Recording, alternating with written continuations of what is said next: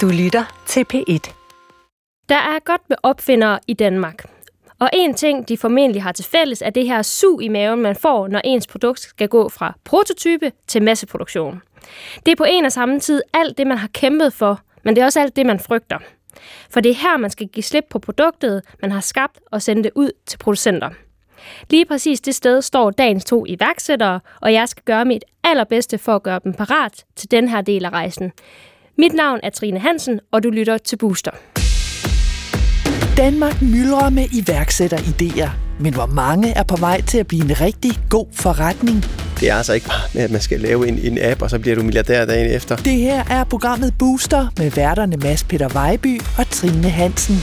De to er selv iværksættere og kender både til skåltaler og fiaskoer fra deres egen vej ind i branchen. Fordi man kan jo sagtens have sat pilen den helt forkerte vej fra starten af. Værterne trækker på deres erfaringer og deres netværk, når de i Booster rækker ud og hjælper iværksætterne med det næste skridt mod succes. De fleste virksomheder vil jo gerne have øh, mange rettigheder, men helst undgå alt for mange forpligtelser. Sådan tror jeg, det er fleste tænker. Ja, ja. Og, og når man så kommer med en erklæring, hvor der så måske også står en budskabsstemmelse, så har man som producent måske nok en tendens til at sige, ah, Velkommen Frederikke Dahl og Simone Vestergaard. I står bag virksomheden med Wally, og øh, I har opfundet et produkt. Og start lige med at fortælle, hvad er det egentlig? Ja, tak først. Jamen, øh, det vi laver, det er de mest bæredygtige bind på markedet, som vi også vil gøre bionedbrydelige. Og derudover så vil vi sælge på abonnement gennem et pick-and-mix-koncept, sådan så menstruerende de kan få lige det, de har brug for, og til tiden, så det bare kommer med posten. Det her navn med Wally, hvor kommer det fra? Ja, det kommer fra Frederik og jeg, da vi mødte hinanden, der satte vi os sammen og begyndte at brainstorme på, hvad vi kunne hedde. Og vi kom ikke rigtig frem til noget, så vi begyndte at kigge på gamle billeder. Og vores Instagram, Facebook, så så vi kommentar, og på et af mine billeder, jeg har rejst meget på Bali, så var der en, der havde skrevet Mewali på billedet, som betyder selv tak på balinesisk. Så har vi puttet et ekstra i på fra det engelske eje. Så det samme mener vi, at man kan takke sig selv for at hjælpe miljøet og sin krop.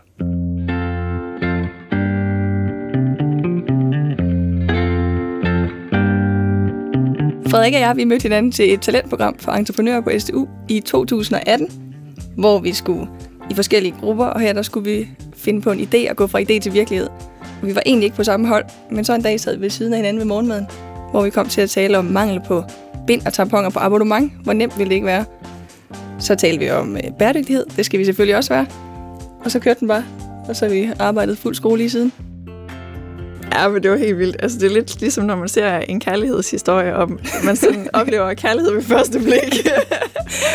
så øh, mig og Simone, vi stod bare øh, klik, og øh, altså, havde den samme energi, og den samme trang til at skabe noget. Og det var vanvittigt fedt, og øh, også det, at vi, vi er så forskellige, gør bare, at vi arbejder vildt godt sammen.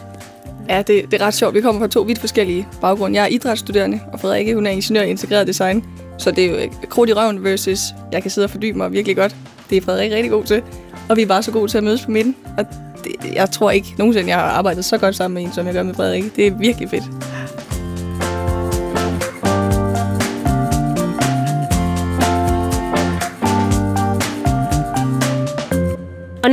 Der, hvor I har fået udviklet prototypen. Og øh, hvordan har I gjort det? Det er faktisk noget, jeg har gjort. Øh, jeg gjorde det, øh, da jeg skulle skrive mit afgangsprojekt. Der skulle vi faktisk lave øh, afgangsprojektet med en virksomhed, og så tænkte jeg, hvorfor ikke bare lave sin egen virksomhed? Så det fik vi lov til. Og fordi vi gjorde det, imens jeg var studerende, så havde vi adgang til hele universitetet og alle professorerne, der var der, og al deres viden. Øh, så hver gang vi var i tvivl om noget, så kunne vi jo finde nogen, der havde den viden, vi havde brug for, og spørge dem.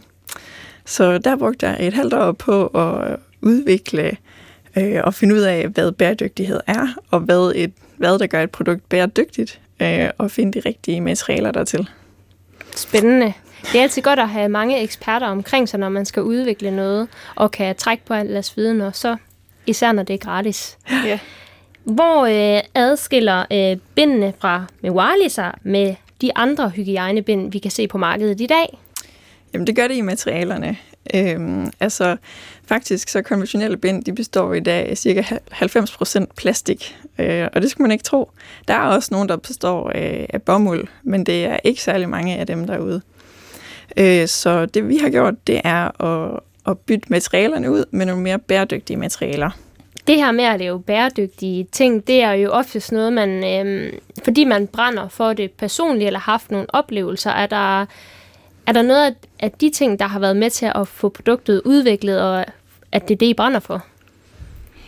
Til en start, der var det faktisk abonnementsordningen, som der ligesom tiltalte os begge to, og så blev vi enige om, da vi sad og kiggede på det, så skal det selvfølgelig også være bæredygtigt. Fordi jeg er nok ikke den største engel inden for bæredygtighed endnu. Frederikke, hun er ved at gøre mig bedre. Frederikke, hun er super god til det. Ja. Og jeg er ved at lære det. Så den, den bæredygtige del, det begynder at fylde mere og mere. Det, det er jo en kæmpe stor del af det nu, og betyder rigtig meget for os. Men Ja. hele det her med at være iværksætter, det er det, der, der, der trigger helt vildt, og med at hjælpe andre. Mm. Så det med at kunne hjælpe nogen, lige meget hvordan man hjælper på, om det er bæredygtighed, eller er det nogen, der bare gerne vil gøre noget godt for deres krop på anden vis, der er det vildt fedt.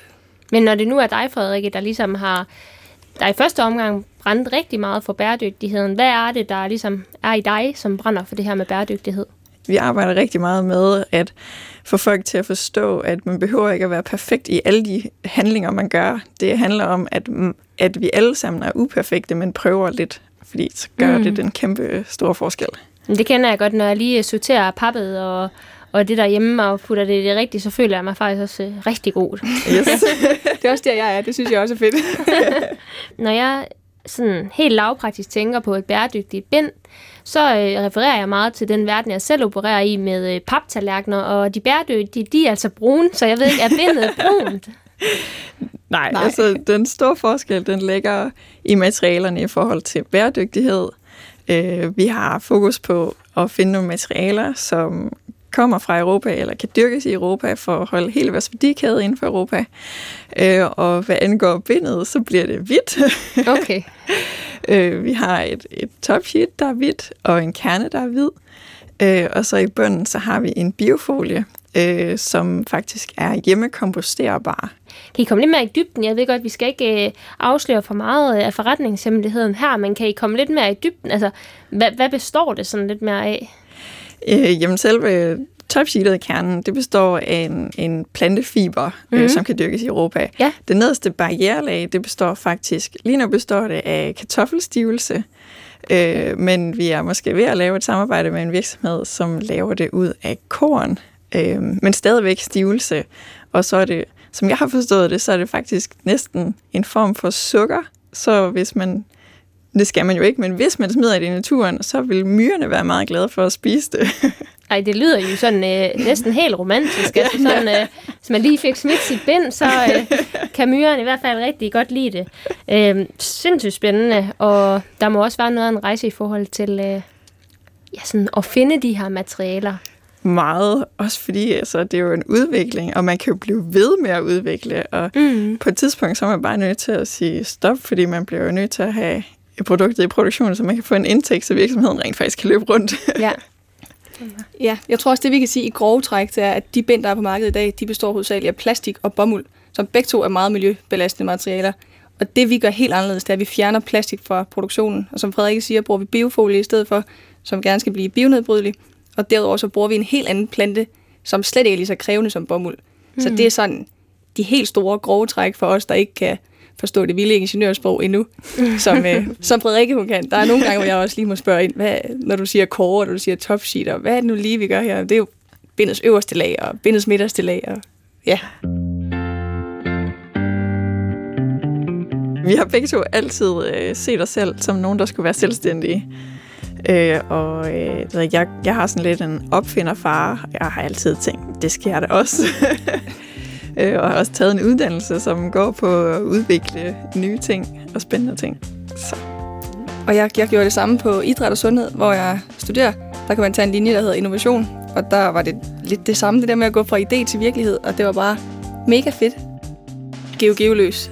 Der, altså, der er jo ikke kun én idé, når vi sidder og snakker. Der kører tit af sporet, og så er der 8.000 andre ting, vi også gerne vil lave. ja, Og vi har også talt om før, hvis nu det her, når det her det lykkes på et andet tidspunkt, så er der helt sikkert også noget nyt, vi gerne vil lave. Lige inden for det her, der er både vatrundeller og blæer og inkontinensprodukter, der er virkelig mange forskellige emner, vi gerne vil ind og berøre. Men vi kan også godt sidde og tale om helt andre ting end bind tit jo, hvor vi taler om det. Og der kan vi også, ej, det skal vi også lave, hvis vi kommer ud på den anden side og har tid til det. Ja. Nå, nu øh, ved jeg lidt mere om jeres forretning, og øh, derfor så er det altså også tid til at tage hul på den udfordring, som I er kommet her ind i Booster med. Så kan I lige forklare mig, hvad er det, jeres udfordring er? Lige nu, der står vi med en prototyp, og det har vi egentlig gjort i tre måneder. Og nu skal vi til at tale med, eller vi har talt med producenter og fiberleverandører. Og udfordringen der er, hvor meget må vi sige, og hvornår skal vi sige hvad, og hvad skal der skrives under, før vi kan sige noget. Spændende. Og hvad er det, altså i alt det, de her spørgsmål, du øh, stiller her, hvad er det, tvivlen går ud på? Altså det her med, vi har fået videre af en advokatvirksomhed, at vi skal være de første på markedet, og vi ikke kan tage patent på, på planten, men på ideen, men at det giver mening. Så for os vil det være så forfærdeligt, hvis der kommer nogen og tager ideen på markedet lige for en af os. Ja, hvad nu hvis producenten synes, det er så fed en idé, at de bare tænker, den laver de der lige, for de har udstyret til det, og det har vi ikke. Ja, så det er den her med, at man faktisk har kæmpet for at udvikle noget, som man synes er blevet et ret godt produkt, og nu skal man til at vise eller offentliggøre ideen for nogle andre, og det er mega angstprovokerende. Helt vildt. Meget. Ja. Hvad er det for nogle følelser, de sætter i gang hos jer? For mit vedkommende, der er rigtig meget utålmodighed og afmagt, fordi lige nu der er der nogle andre mennesker, som har vores idé i hænderne, og vi venter bare på svar. Altså her for en uges tid siden, hvor vi blev kontaktet af den producent, vi har regnet med, at vi skulle bruge i fire måneder, hvor de gav udtryk for, at de ikke var sikre på, at de kunne, kunne hjælpe os.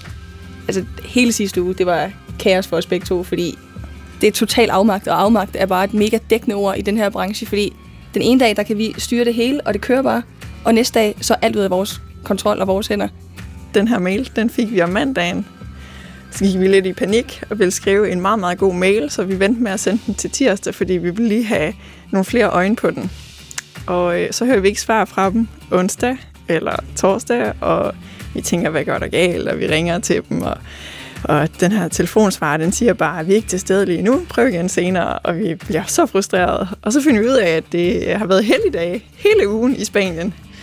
Og så tænker man bare, det er løgn. Men altså, så gør det også op for en, at man lige skal tage det med ro, og så, må, så ringer de jo garanteret på mandag. Og det gjorde de. Ja. Hvad var den jo ikke? Er der egentlig nogen, der venter på det her produkt, siden I er så utålmodige med det? Der er faktisk en del, der venter lige nu, fordi vi har været igennem to crowdfunding-kampagner. En ved Coop og en ved Ida, og derigennem der har vi solgt knap 10.000 bind. Og der har vi faktisk sagt til dem i starten, at vi var klar i juli, så rykkede vi til august, nu er vi rykket til november, og lige nu der er den lidt uvis. Og det er bare mega træls, at vi ikke kan gøre som lovet, og, og som Ja. de forventer. Man kan jo håbe, når folk øh, gør sådan noget via crowdfunding, også har en form for forståelse af, at, at det er jo et projekt. Øh, men jeg ved godt, hvordan det er, når man står og ikke kan levere varen til kunden. Det er den mest forfærdelige følelse, man kan have i maven, fordi man ved jo, hvad produktet kan, og man ved også, hvad det er, man skal levere. Men når man ikke kan præstere og levere, så er det bare rigtig surt. Jeres store frygt er jo, at øh, I har fundet på en mega god idé, og øh, nu skal den ud. Hvad har I gjort jer for at sikre, at den her idé ikke bliver stjålet? Ret tidligt i processen, der fik vi lavet en nyhedsundersøgelse af en advokatvirksomhed, som skulle finde ud af, om vi kunne tage patent eller ikke kunne. Og de råder os faktisk til ikke at tage patent, for man kan tage patent på planten. Nej, man kan ikke tage patent på planten, men man kan tage patent på teknikken. Ja. Og der sagde de, at man kan bare ændre teknikken en lille smule, og så vil man få nogenlunde samme resultat. Så det vil koste os mega meget tid og mega mange penge. Så deres råd, det var løb stærkt og være first movers.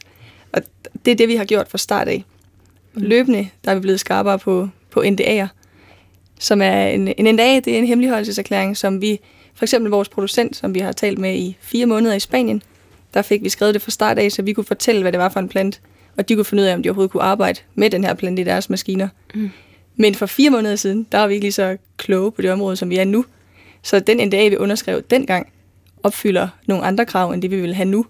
Og altså, der, giver jo, altså, der er også en kæmpe frygt lige nu, fordi har vi skrevet under på noget, som måske bider os i røven i sidste ende?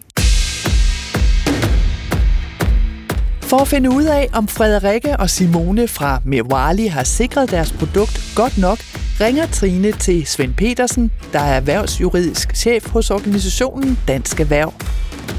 Han har med sine 25 års erfaring set en del opstart af virksomhedsproduktion, og han genkender iværksætternes nervøsitet og frygt for at få deres idé stjålet. Jeg vil nærmest kalde det har en eller anden form for syndrom over, at øh, man bliver planket, for nu at sige det på godt dansk. Der er nogen, der løber med ens øh, produkt, øh, prototype eller idéer, eller hvad, hvad det nu må være.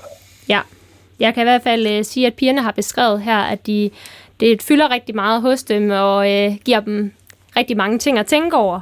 Øhm, så hvad er det, de egentlig kan gøre for at sikre sig, at øh, ideen og produktet ikke bliver stjålet? Ja, altså som jeg har forstået, så foreligger der en prototype, ikke? Er det ikke korrekt? Det er korrekt, forstået? ja. ja.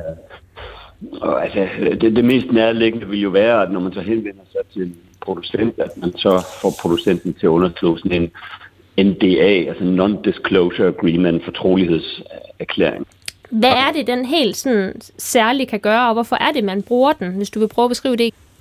Ja, man, man bruger det jo for ligesom at øh, det gør over for den her producent, potentielle samarbejdspartner, hvad er det, han har fået øh, adgang til af info, fortrolige informationer. Ikke? Mm. Og også ligesom at highlighte, sådan, hvad er det så, hvis de så alligevel måtte blive misbrugt, jamen, hvad koster det så? Øh, det, det, det, derfor har man typisk en bådsbestemmelse i sådan nogle NDA'er, fordi ellers kan man sige, en almindelig erstatningsbestemmelse, det kan du selvfølgelig også bruge, men der, der har du så som den krænkede part, skal du løfte bevisbyrden, hvad er det egentlig, der, der er indtrådt af skader, altså sådan rent økonomisk for mig, hvis, hvis producenten ligesom har misbrugt det. Ikke? Og der er det nemmere at, ligesom at køre med en eller anden form for bodsbestemmelse, altså hvis du overtræder den her erklæring, så koster det 200.000 eller et eller andet, hvad vi har. Det, mm. det må vi så finde ud. Ja. Er det afgørende for, om det er en dansk NDA, eller i det her tilfælde et spansk eller en tysk? Nej, det, det vil jeg tro, at det er, er lidt ligegyldigt. Altså, vi har jo også en, en, en EU-direktiv, som omhandler fortrolige oplysninger. Altså, så, så et eller andet sted er man også beskyttet af, af den her lovgivning, som så øh, er gældende i alle EU-lande. Ikke? Okay. Men øh, på dansk hedder det lov om forretningshemmeligheder. Okay, så hvis man har sin NDA-erklæring på plads, så bør man egentlig øh, have sikret sig nok. Ja, i hvert fald på det stadie der? Øh, sådan at det ikke løber, altså stjæler ideen, eller hvad vi skal kalde det. Ikke? Ja. Hvad hvis øh, aftalen bliver øh, misligeholdt, øh, og der er skrevet under på en tysk NDA? Er det så ikke øh, den tyske lovgivning, der gælder, eller er det så den her øh, fælles europæiske lovgivning, der indtræffer? Jamen, det, det kommer an på, hvad du øh, skriver i dokumentet. Altså, typisk vil du tage stilling til det, om det er dansk eller tysk ret, der, der finder anvendelse. Men det er ikke så væsentligt i den her sammenhæng. Altså, der, der er måske mere væsentligt at sige, okay, hvor er det så, øh, en eventuel tvist skal afgøres hen. Ikke? Er det ved en dansk domstol eller tysk domstol? Så typisk, hvis man tager, vedtager tysk ret, så vil det også være en tysk domstol.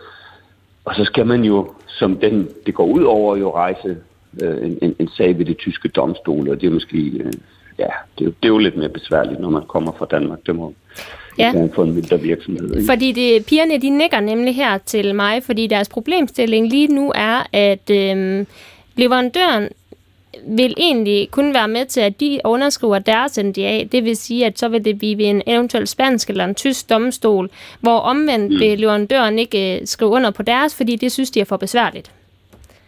Synes du, det giver mm. nogle faresignaler?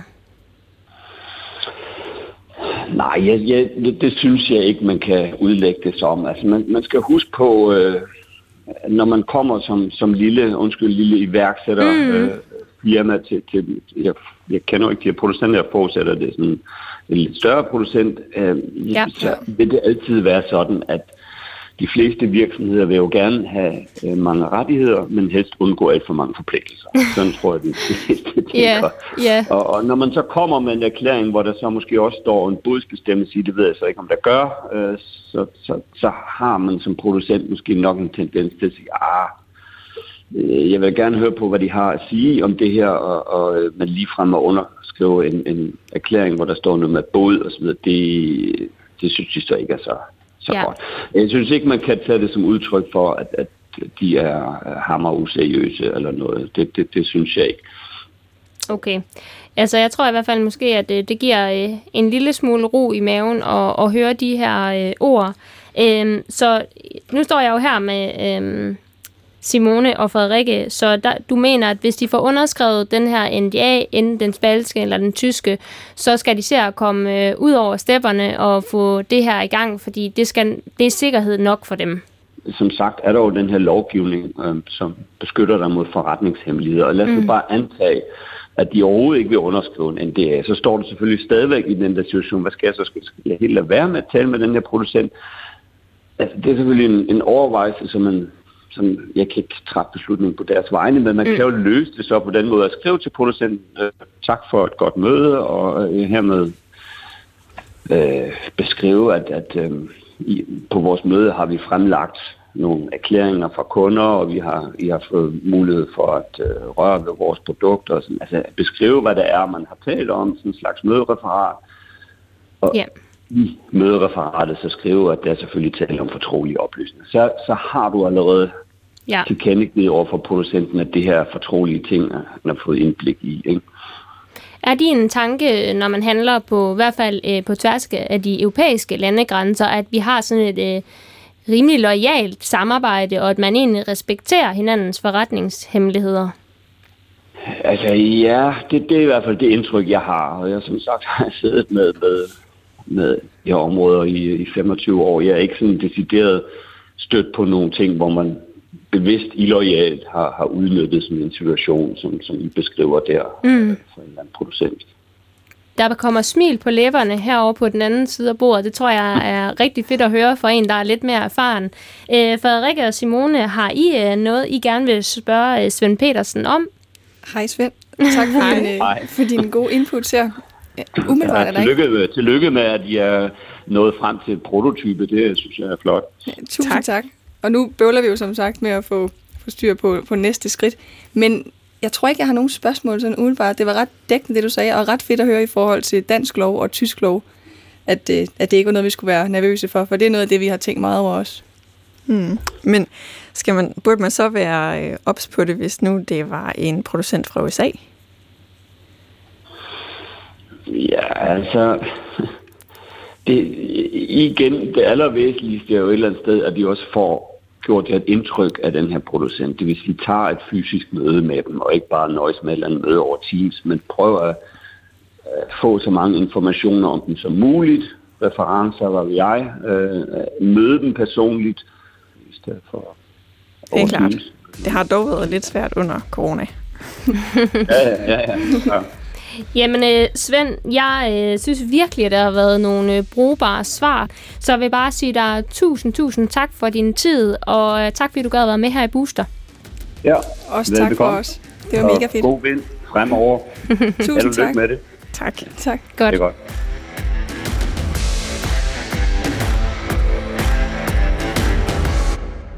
Simone og Frederikke, hvad tænker I om de her øh, ting, Svend han sagde? Jamen, øh, jeg tænker, det er rigtig fedt at vide, at der er en fælles øh, europæisk lov. Øh, det er faktisk ikke lige det, vi har hørt ellers rundt omkring. Øh, og fra vores advokater, øh, selvfølgelig fordi de er danske, så vil det da også helst have, at der bliver underskrevet på den danske NDA, fordi det er den danske lovgivning, de kender til. Ja. Og så var det egentlig også meget rart at høre, at han sagde, at den her frustration, som vi sidder med, at den er helt normal, og han gik så langt for at kalde det et, et syndrom. For ja, vi har været helt i hunde i den her tid, så, øh, så det var meget fedt. Jeg tror virkelig, at øh, det er altid som iværksætter er rart, lige meget om det er en dårlig eller en god ting at vide, jeg er ikke alene. Fordi tit ja. Så tænker man, at jeg må være den eneste, der sidder med den her følelse, og bare øh, lige fælder en tårer ind under dynen eller et eller andet. Så det er altid rart at vide, at øh, der er mange i samme båd. Ja, det er det helt bestemt. Helt klart. Ja. Også at høre, at han ikke har oplevet, at, der sker, at det sker så ofte, Mm. at øh, der er nogen, der stjæler en idé. Ja. Det jeg hæftede mig rigtig meget ved, det var noget af det sidste, han sagde. Fordi øhm, når jeg laver samarbejde med nogen, så er det altid baseret på et langvejt, men også meget loyalitetsbaseret samarbejde. Dengang jeg skulle starte min nummer to webshop, jeg har egentlig to øh, backends, der øh, tager jeg faktisk øh, ned til den pågældende leverandør, det er også en europæisk leverandør, og sagde til dem, øh, jeg vil gerne komme ned og tage et møde med jer, jeg vil gerne se jeres lærer, øh, jeg vil gerne fortælle om de ambitioner, jeg har. Og øh, jeg tager ned og øh, har det her møde, mm, og for mig betyder det også rigtig meget øh, for min øh, egen tro på, at jeg kunne stole på leverandøren, at komme ud for eksempel og se deres lærer. Altså, hvad hvis I kom til noget i Spanien, så tænker I, det her, det ser jo kummerligt ud. Det er mm. slet ikke her, vi har lyst til at få produceret vores spind.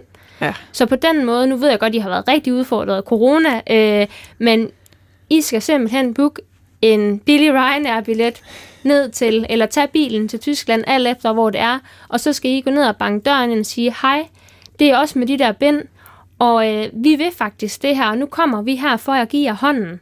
Øhm, så skal vi eventuelt få underskrevet den her NDA, eller skal vi få lavet et eller andet form for papir på, og måske egentlig helt ærligt forklare, hvad jeres øhm, nervøsitet går ud på.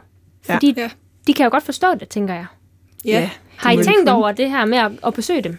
Meget. Ja. Det er faktisk blevet Øh. skrevet i flere mails til dem, at vi er klar, og Frederikke hun gik så langt sidste gang til at skrive, øh, i uge 28 og 29, der er vi i Spanien, kan vi komme forbi, bare for at, at vise dem, at vi virkelig gerne vil. Mm. Og det har bare været så svært, så det er ret fedt, som du siger, at vi måske egentlig bare skal tage chancen, og så sige, vi er i Spanien nu, og vi står ude foran jeres dør. Ja. Hvad siger I? Go, go, go. Ja. Ja. Pres. Men vi har faktisk besøgt øh, flere leverandører i øh, Tyskland.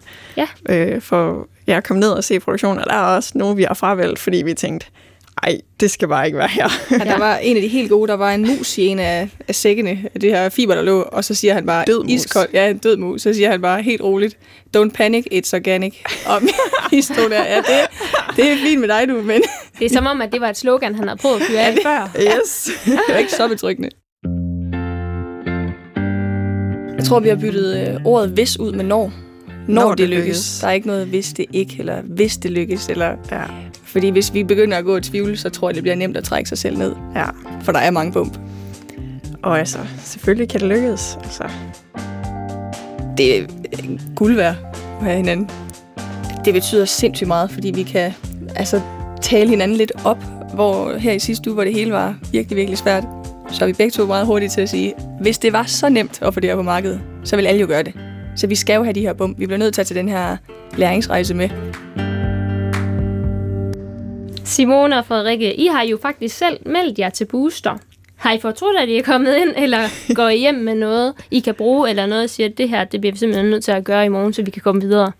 jeg synes, det har været virkelig fedt. Øh, og øh, altså det her med at være vedholdende, og altså få fandme den aftale i hus med Spanien, selvom de ikke lige gider, eller selvom de trækker den, så kan det altså vise noget power bag os, hvis vi formår at få den aftale i hus, og de kan se os i øjnene. Mm. Ja, og så som vi også talte om før med, at Svend han lige gav udtryk for, at der er virkelig mange, der sidder i samme situation som os, og det giver bare ro i maven, fordi vi har ikke, altså, vi har ikke rigtig nogen tæt på os, som sidder med produktudvikling på samme måde som os. Så det er ikke samme udfordringer, selvom vi er i et iværksættermiljø. Så det var virkelig rart lige at høre det udefra. Og så øh, husk, at øh, det er business. Det er ikke et venskab. I skal selvfølgelig have et rigtig godt samarbejde, men man må godt være lidt hård, når Ja. ja. man skal starte sådan noget her op, og man må gerne være vedholdende, og man må gerne tale med store ord. Det er altså business, og det er jeres forretning, det handler om. Ja, tak. Den skal tak. vi også tage med. Booster var i dag med vært Trine Hansen. Det er en mega spændende problemstilling, vi har haft inde i studiet i dag med Simone og Frederikke. For mig ligger emnet mig rigtig nært, fordi at, øh, jeg har brugt rigtig meget energi, og også god energi, som er blevet vendt til noget dårligt på at øh, se spøgelser. Øh, jeg har prøvet, at der var nogen, der øh, tog fusen på mig. Nogen, jeg faktisk virkelig øh, stolede på. Øhm, og det kan godt være, at man bliver sådan lidt overforsigtig, og der er det altså en øhm, balance mellem stadigvæk at være kritisk over for dem, man laver samarbejde med, men man må heller ikke gå så meget med livrem og seler, at man faktisk spænder ben for en selv.